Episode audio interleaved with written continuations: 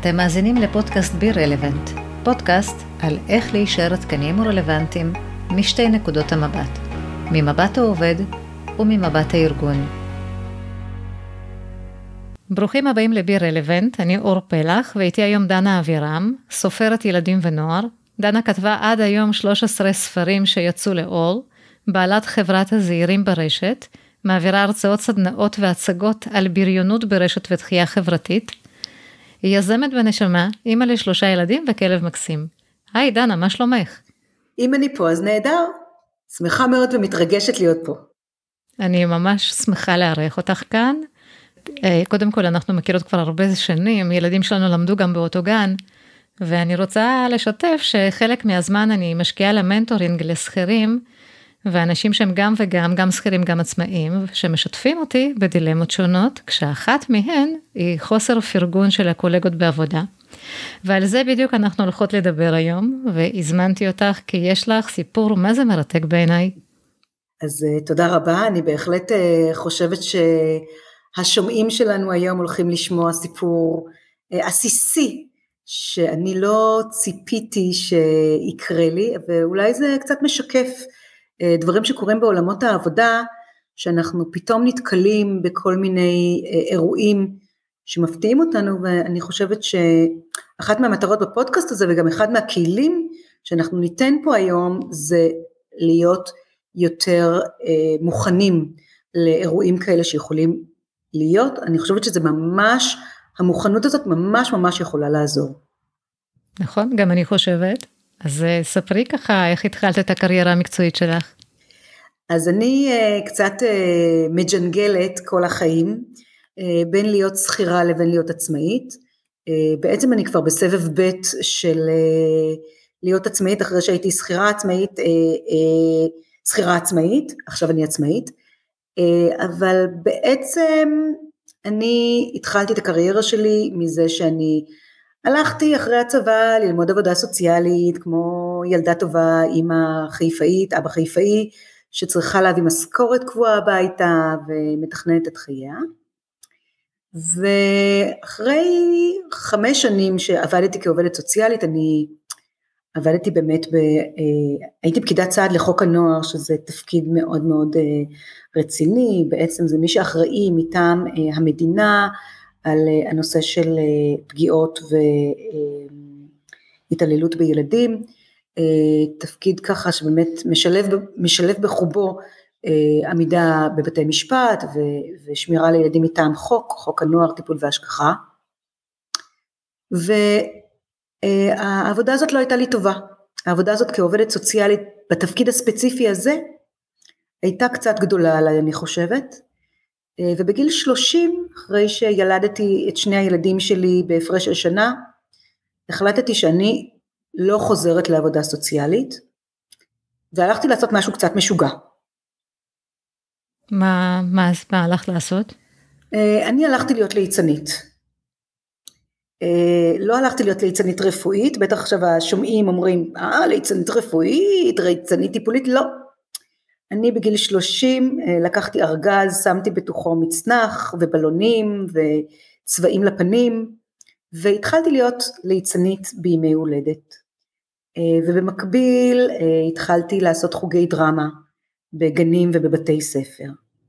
ובמקביל התחלתי לכתוב לטלוויזיה, וכתבתי קלטת ילדים, שגם השתתפתי בה וגם כתבתי את כל השירים, שנקראת בארץ המדמדים עם רוני ודוני, ואחרי שמוציאים קלטת צריך גם לשווק אותה, וצריך גם למכור אותה, וצריך שיהיו הופעות בעיתונות, ובטלוויזיה אם אפשר, וכל הדבר הנהדר הזה, באמת אני אומרת, שאלה היו השנים היצירתיות ביותר, אני חושבת, של חיי, למרות שאחרי זה עשיתי עוד הרבה דברים, אבל משהו ברמת האנרגיה המטורפת הזאת, באמת הפתיע אותי, לא ציפיתי שמלהיות פקידת סעד שעומדת בבתי משפט ומביאה הורים שפגעו בילדים שלהם, ועוסקת בנושאים של התעללויות מיניות וחסכים, פתאום אני הופכת להיות ליצנית בימי הולדת. כי רצית נראה לי פשוט לשמח אותם. כן, אני חושבת שהייתי, עולם הילדים תמיד היה מאוד קרוב לליבי, ואני חושבת שהייתי צריכה לשבור משהו, ולהעביר חלקים לגמרי לגמרי אחרים באישיות שלי, שאפילו אני יכולה להגיד שלא ידעתי שהם קיימים. ואחרי 5 שנים נפלאות ויצירתיות ומדהימות ושמחות, תפסתי את עצמי חזק בידיים, והקולות ככה הפנימיים אמרו לי, כמה שנים את אותי ליצנית, את בת 35, הגיע הזמן שתחזרי להיות רצינית. והייתי אחרי לידה של ביתי השלישית, והלכתי לחפש את המקצוע הכי, הלכתי לחפש את המקום הכי רציני, הכי יציב, הכי לא יודעת מה שאפשר לחשוב עליו, ורוב האנשים פשוט לא חושבים על זה.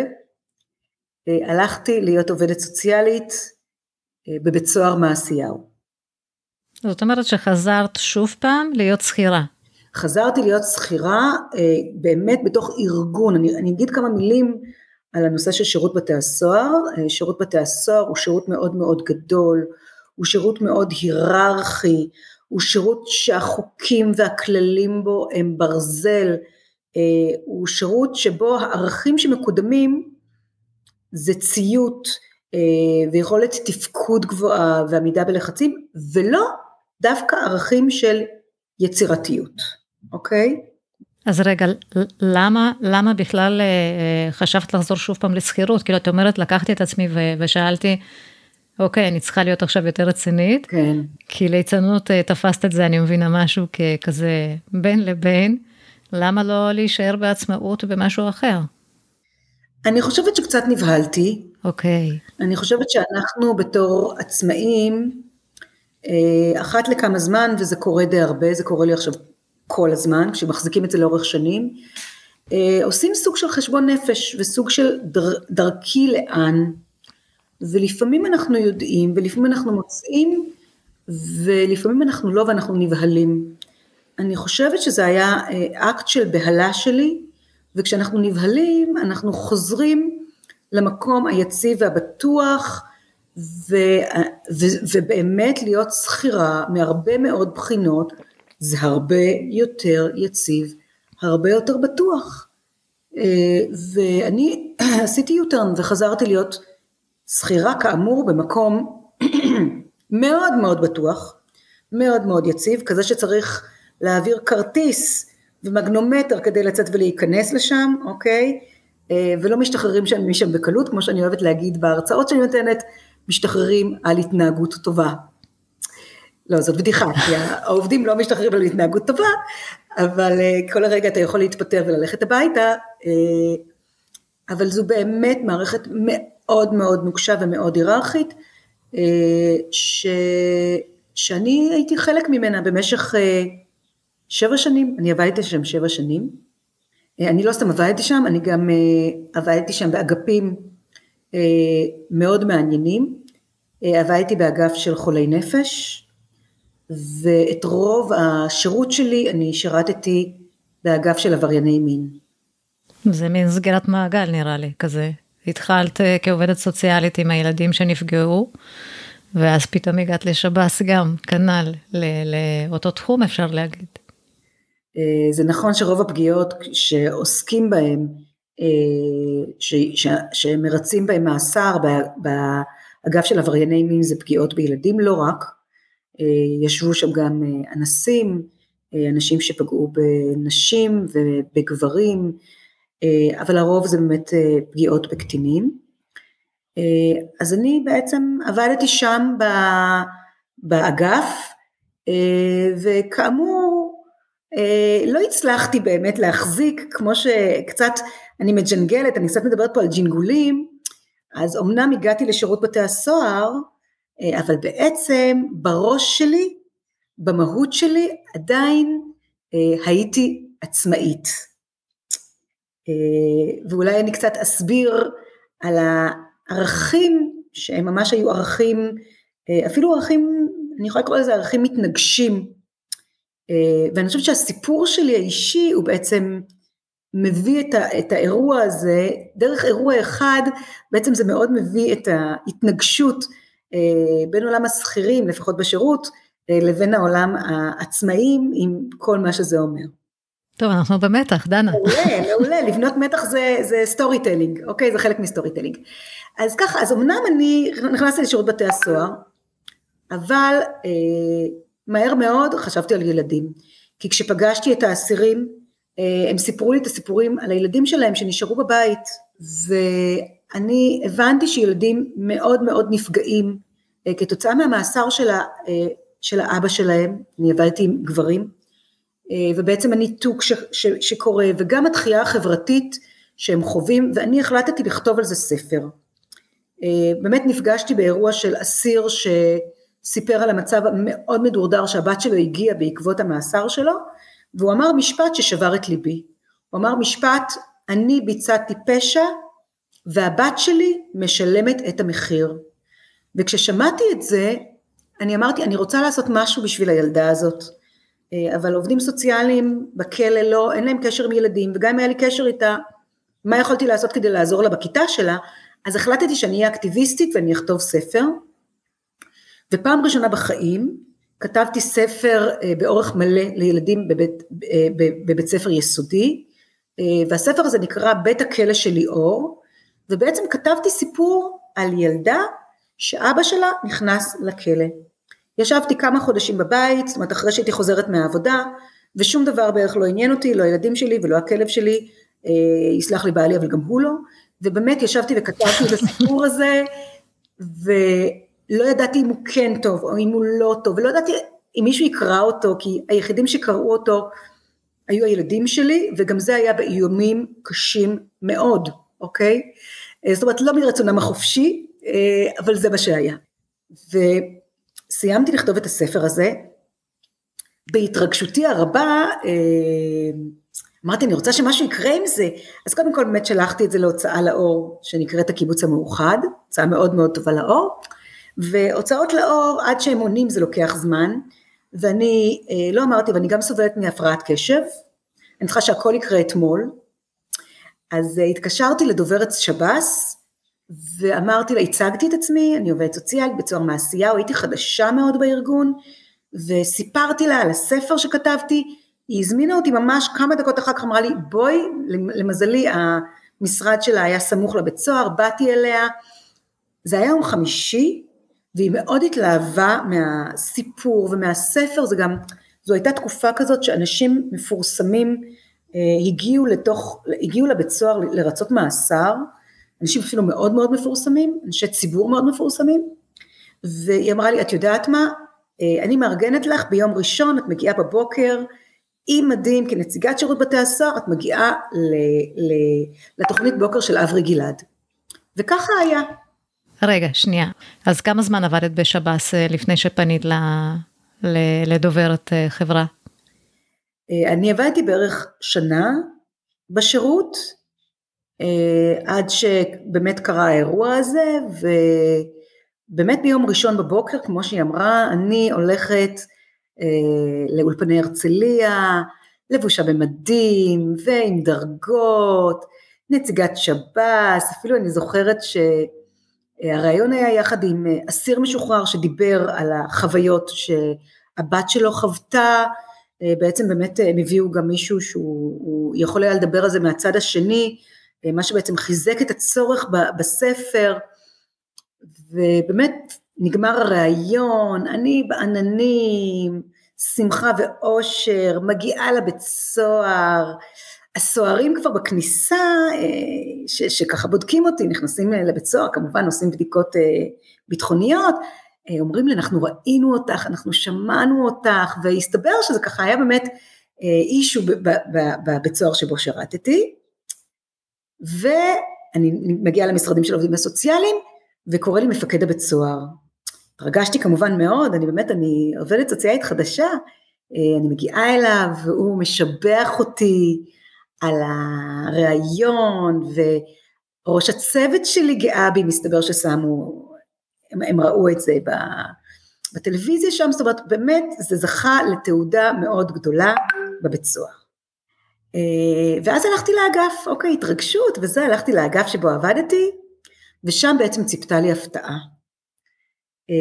שתי עובדות סוציאליות שעבדו יחד איתי, קולגות שלי, שלא הכרתי אותם כל כך, הייתי חדשה באגף הזה, בעצם הכניסו אותי לחדר של אחת מהן, והתחילו לצרוח עליי, על איך אני מעזה, שאני חדשה בארגון, שמי אני בכלל שכתוב ספר, בגלל שאני עוד לא מבינה את הדברים, ומי אני בכלל, שאגיע לרעיון בטלוויזיה, וזה בושה, ואמרו לי דברים, אני אפילו לא זוכרת את הדברים שנאמרו, אני רק באמת זוכרת את הסיטואציה, שגם תפסה אותי מאוד מאוד מושפלת, וגם תפסה אותי מאוד מאוד מופתעת.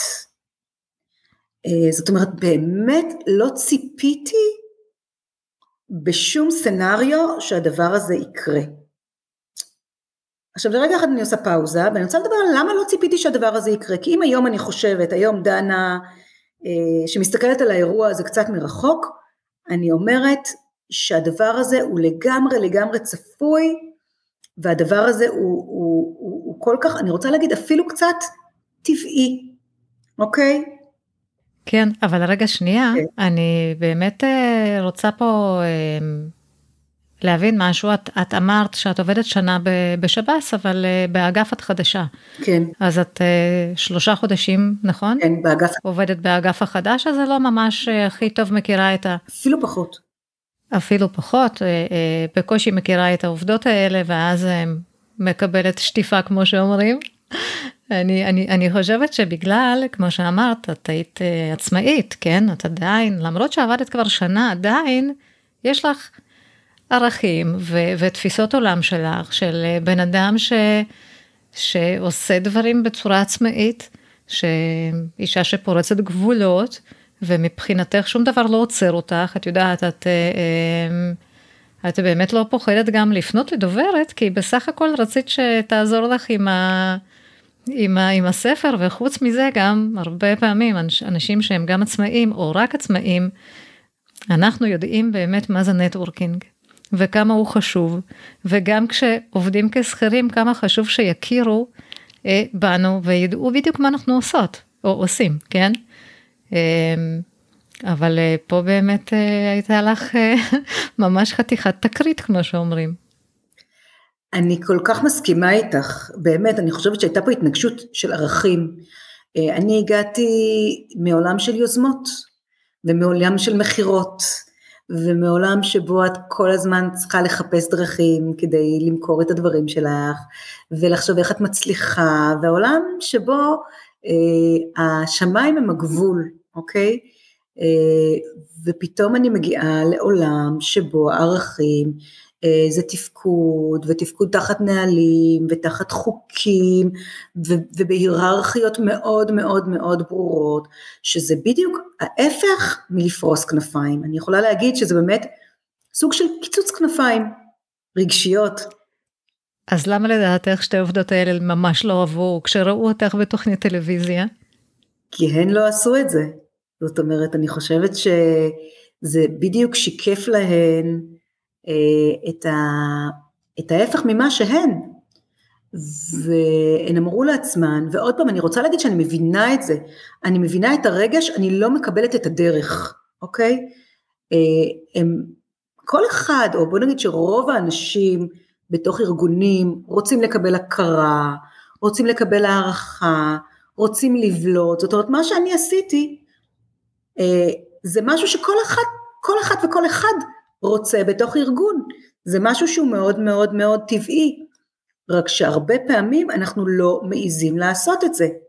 עכשיו יכול להיות שאם אני הייתי, או אפילו סביר להניח שאם אני הייתי גדלה בתוך שב"ס, אני גם לא הייתי עושה את זה, אני לא הייתי מעלה על דעתי אפילו לעשות את זה, כי אני הייתי כבר כל כך בתוך המסלול, ההסללה של החשיבה הזאת, אני עשיתי את זה בגלל שאני הגעתי באמת מכובע אחר ומראש אחר, והבנות האלה בעצם עשו לי אמבוש, שאנחנו מכירים אותו ממקומות לגמרי אחרים, אנחנו יכולים לדבר על זה שהסיפור הראשון בתנ"ך זה על קין והבל, על קנאה בין אחים, אני יכולה לספר שאני עובדת עם שחקנים ושחקניות, אני כותבת עכשיו ספר על ילדה ששרה מאוד מאוד יפה, והיא מקבלת את התפקיד הראשי בהצגה בבית ספר, והיא חוטפת וואחד חרם על הדבר הזה. ובגלל שאני עובדת עם שחקנים ושחקניות, אני רוצה להגיד שיש אין ספור סיפורים שלהן, על איך הם בבית ספר היסודי ובחטיבת הביניים, הוחרמו כי הם קיבלו את התפקידים הראשיים, כי הם היו הרקדניות הטובות, כי הם היו הזמרות הטובות, או כי הם היו יפות באופן יוצא דופן. זאת אומרת שמה שקרה לי, לא היה חריג. מה שהיה חריג זה קצת אני, ומה שהיה חריג זה שאני לא הייתי מוכנה לאירוע הזה בשום רמה. כן, זה קורה, כן, זה. לצערנו זה קורה באמת הרבה, וזה עצוב. אני רוצה להגיד שהרגש של קנאה הוא רגש טבעי, אני גם רוצה להגיד יותר מזה, שהרבה פעמים הוא רגש טוב, אוקיי? כי אם, לא יודעת מה, הנה את עושה פודקאסטים, ואני קצת מקנאה בך, בסדר?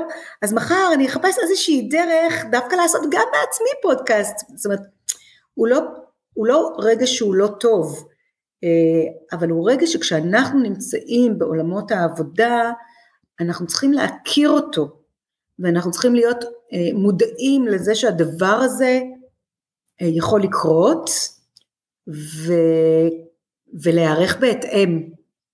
נכון, אני לגמרי מסכימה איתך, את יודעת, את הרי אומרת, אני חדשה באגף, למרות שכבר היית שנה בארגון, ואף אחד, או עובדות האלה, וגם מן הסתם גם ראש צוות שלך, וגם מפקד הכלא, אף אחד לא באמת הכיר אותך אולי. נכון, לגמרי, לגמרי, לא הכירו אותי. עכשיו אני בקשר עם מישהי שקיבלה אותי לעבודה, היא גם כאן תושבת מודיעין, היא הייתה אחראית על העובדים הסוציאליים, ואנחנו עכשיו בקשרים כי היא עושה הנחיות של סדנאות, והזמנתי אותה לצוות שלי, והיא אומרת לי, את זוכרת מה הייתה השאלה הראשונה ששאלתי אותך בראיון העבודה? ואמרתי לה, לא. אז היא אומרת לי, שאלתי אותך כמה זמן את תישארי. זאת אומרת, ונשארתי הרבה זמן, נשארתי שם 7 שנים, אוקיי? זאת אומרת, מי שמספיק יכול היה לחוש את הריח, יכול היה להריח שאני מגיעה ממקומות אחרים, ועשויה קצת, אני לא רוצה להגיד שאני עשויה מזן אחר, כי זה לא נכון, אבל ששכללתי יכולות אחרות, שבאו לידי ביטוי במקומות אחרים, ופה בעצם, היה להם מעט מקום, וכשהבאתי אותם, זה היה אירוע לא פשוט. זה היה אירוע לא פשוט, כי התנכלו בך, ועשו לך הרבה דברים שלא היה כיף באמת להגיע ולעבוד בתנאים מסוימים, וזה באמת סוגיה מאוד מאוד לא פשוטה, כי מצד אחד, את יודעת, אנחנו אומרים לאנשים, תשמעו, אתם רוצים לבנות את הרלוונטיות שלכם, תתבלטו, נכון.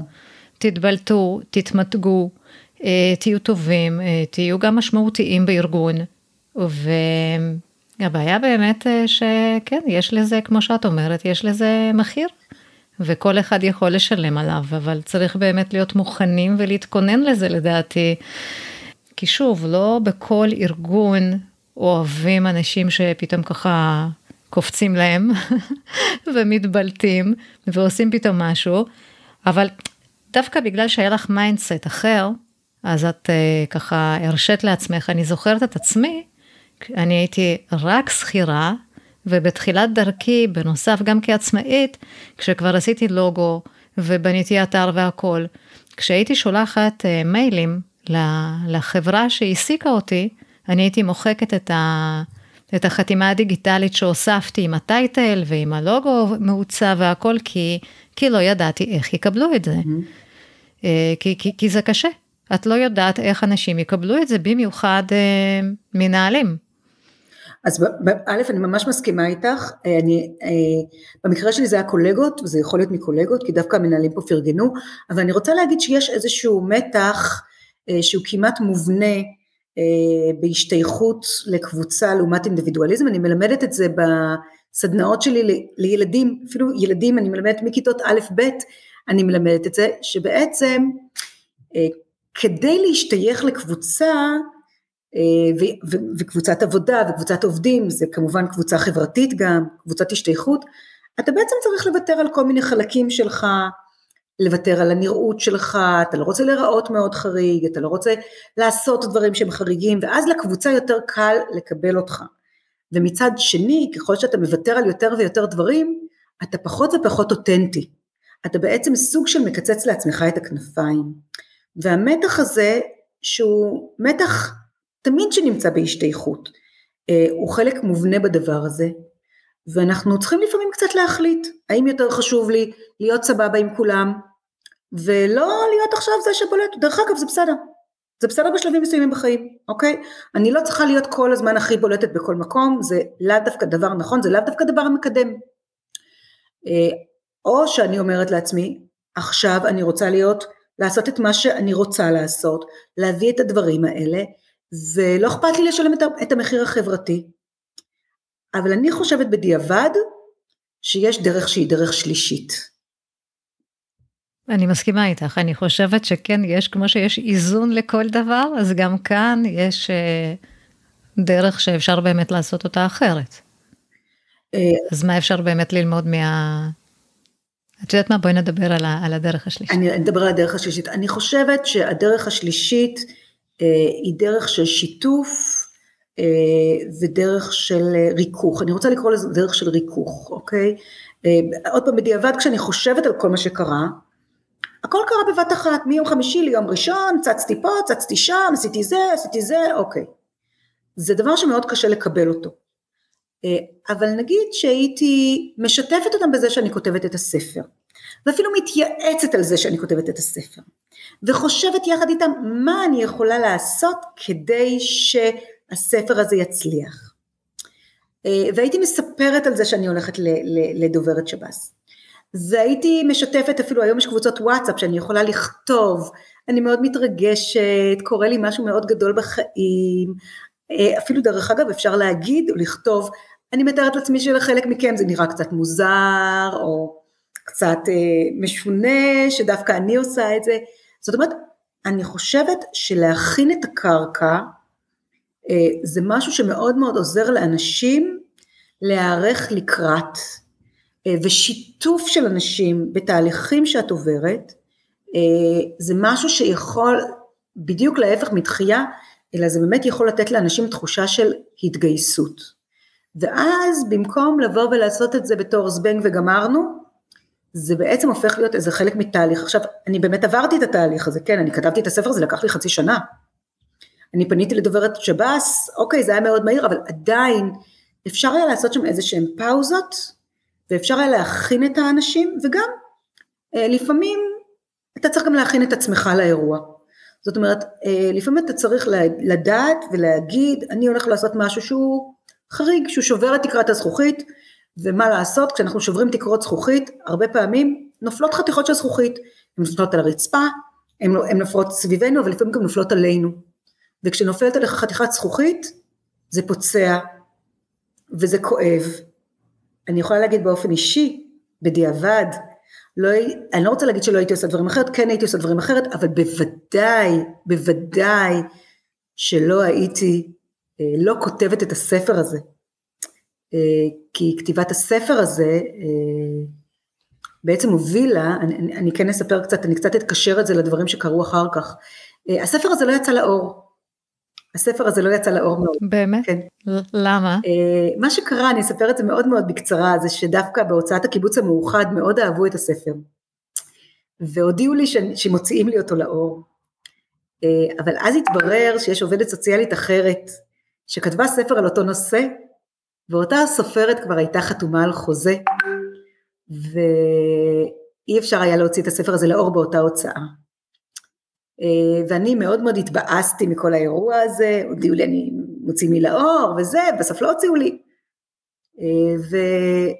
ובאותו זמן בעצם נחשפתי באגף לעברייני מין שעבדתי, זה היה בשנת 2008, לפדופיל שפגע בילדים דרך הרשת. וזו הייתה פעם ראשונה שפגשתי פוגע רשת. ובעצם ישבתי וכתבתי ספר שנקרא טורף ברשת, שמספר על ילדה שפוגשת חבר דרך הרשת, פה אני שמה מרכאות כשאני אומרת חבר, ובסוף מתגלה שהוא מבוגר בן 40. וואי, עשית לי צמרמורת.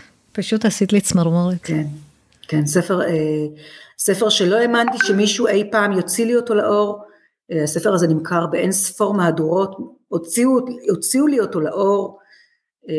הספר נמכר באין ספור מהדורות, הוא ספר חשוב לילדים, הוא ספר ילדים, נקרא מכיתות ד' ומעלה, ובעצם בעקבות הכתיבה של הספר הזה, התחלתי לכתוב ספרים על נושא של מוגנות ברשת, וכל העסק שלי התפתח בעקבות כתיבת הספר הזה.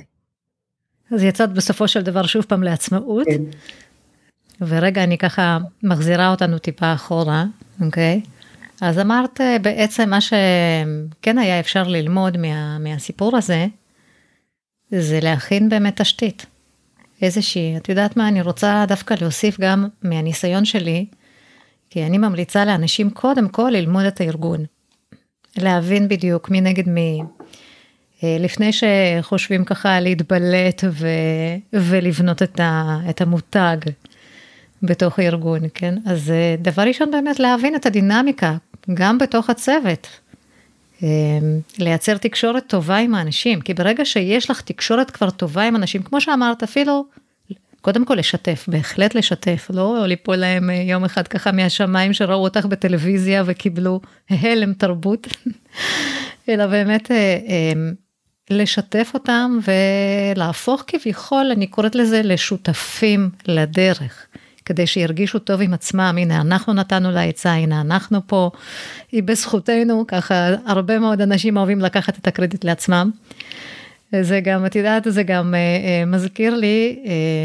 חלק שאנשים כשרוצים גם להתקדם בתוך הארגון, אז הם באמת לא יודעים איך לעשות את זה בדיוק, בעיקר מחשש מהקולגות, מאותן סיבות שדיברת, כן, קנאה, חוסר פרגון, התעכלויות, ממש התנכלויות, לא נתנו לי חדר לשבת, הבנות האלה לא נתנו לי כיסא, הם לא הסכימו שאני אשב בחדר אחד, בחדר עם שולחן, זה ממש הייתה התנכלות, וכדי לסדר את זה הייתי צריכה את העזרה של ראש הצוות שלי, זאת אומרת, אני ממש מדברת על התנכלויות אמיתיות בדרך הזאת.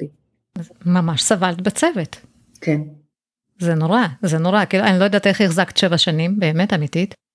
זה השתנה, וזה גם לא היה כל הצוות, זאת אומרת, זה, וזה גם כן עוד משהו שאני רוצה להגיד, כי אני עוסקת הרבה בנושא החברתי, עוד פעם בבתי הספר, אבל זה לא כל כך שונה, ליצור לעצמנו באמת חברויות משמעותיות ועוגנים חברתיים, כי בדרך כלל זה לא כולם, אוקיי? ואז אם רע לי באיזושהי זירה, אני יכולה ללכת ולהתנחם בזירה אחרת, וזה נותן כוח, אז באמת להצליח לבנות את המארג החברתי ככה, זה לא אומר שלא נחטוף, יש סיכוי טוב שכן, אבל לפחות יהיה לנו מה שנקרא איפה להתנחם, וזה כבר עושה איזה סוג של בלנס בתוך החוויה הזאת.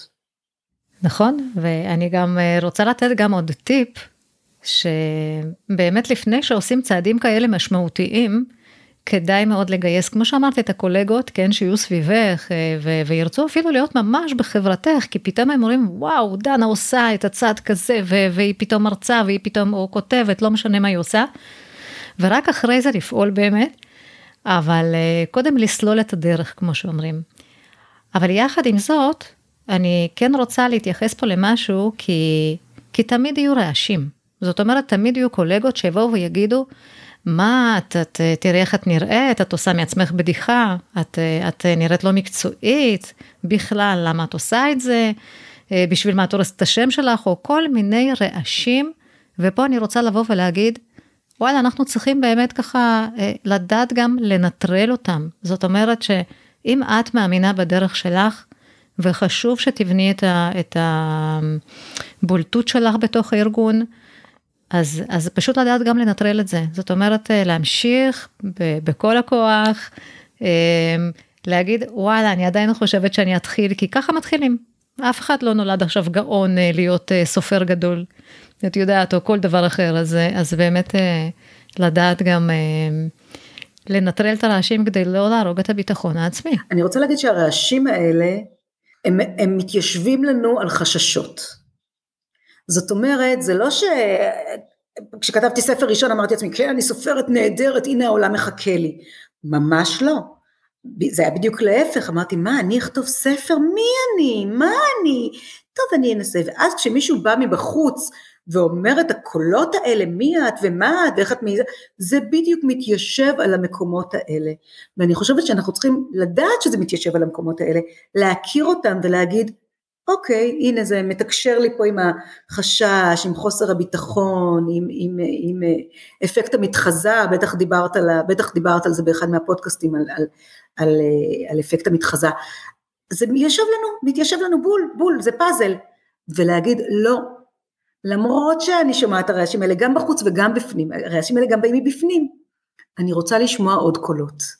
ובואו ניתן גם לעוד קולות ולצרכים, וליכולות שלנו, וגם בשביל זה צריך לגייס, גם על זה בטח את דיברת, על לגייס מנטור, על לגייס תמיכה, על לגייס מערכת שתעודד.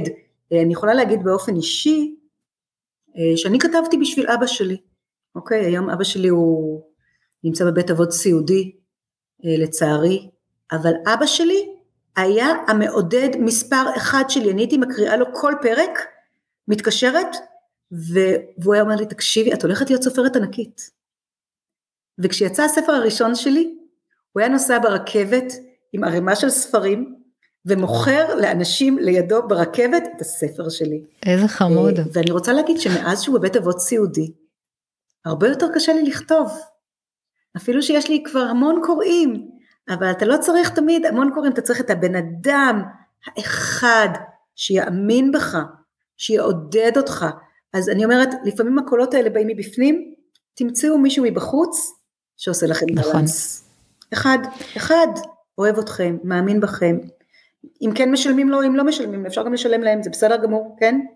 קואוצ'ר, מנטור, whatever, אבל מישהו אחד שאתה כותב בשבילו, מישהו אחד שאתה עושה את זה, ואתה שומע ברקע, באוזן, את הקולות עידוד האלה, אני באמת חושבת שזה, כל כך משמעותי.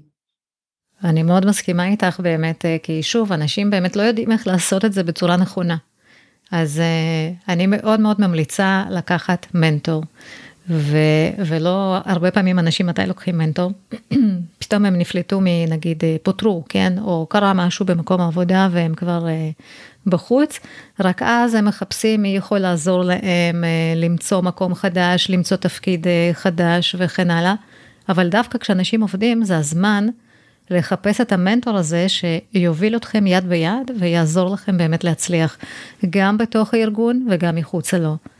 אז דנה, אני ממש רוצה להגיד שנהניתי, ואם יש לכם שאלות בנושא, או כל מיני סוגיות מרתקות ומעניינות שאתם רוצים להעלות, אז אתם מוזמנים או לפנות אליי, או לשאול בקהילה שנקראת Be Relevant, קהילה בפייסבוק, שמיועדת במיוחד לשכירים שרוצים יותר, להצליח יותר, להתבלט יותר, להתקדם יותר, וכמובן שאני אשמח גם אם תעזרו לי להפיץ את הפודקאסט הזה לכמה שיותר אנשים שרוצים ללמוד איך לבנות את הרלוונטיות שלהם, בעיקר בתוך הארגון, ומה שנשאר לי להגיד זה תודה רבה לך דנה. תודה רבה אור יקרה, אני נהניתי מכל רגע וכל שנייה, ואני רוצה להגיד שלא הייתי מוותרת על דקה אחת במסע הזה, גם כשהוא היה כואב. אנחנו לומדים לא פחות מהכאבים ומהנפילות ומההתרסקויות, מאשר מההצלחות. אז אנחנו צריכים להחזיק גם את זה וגם את זה ביד.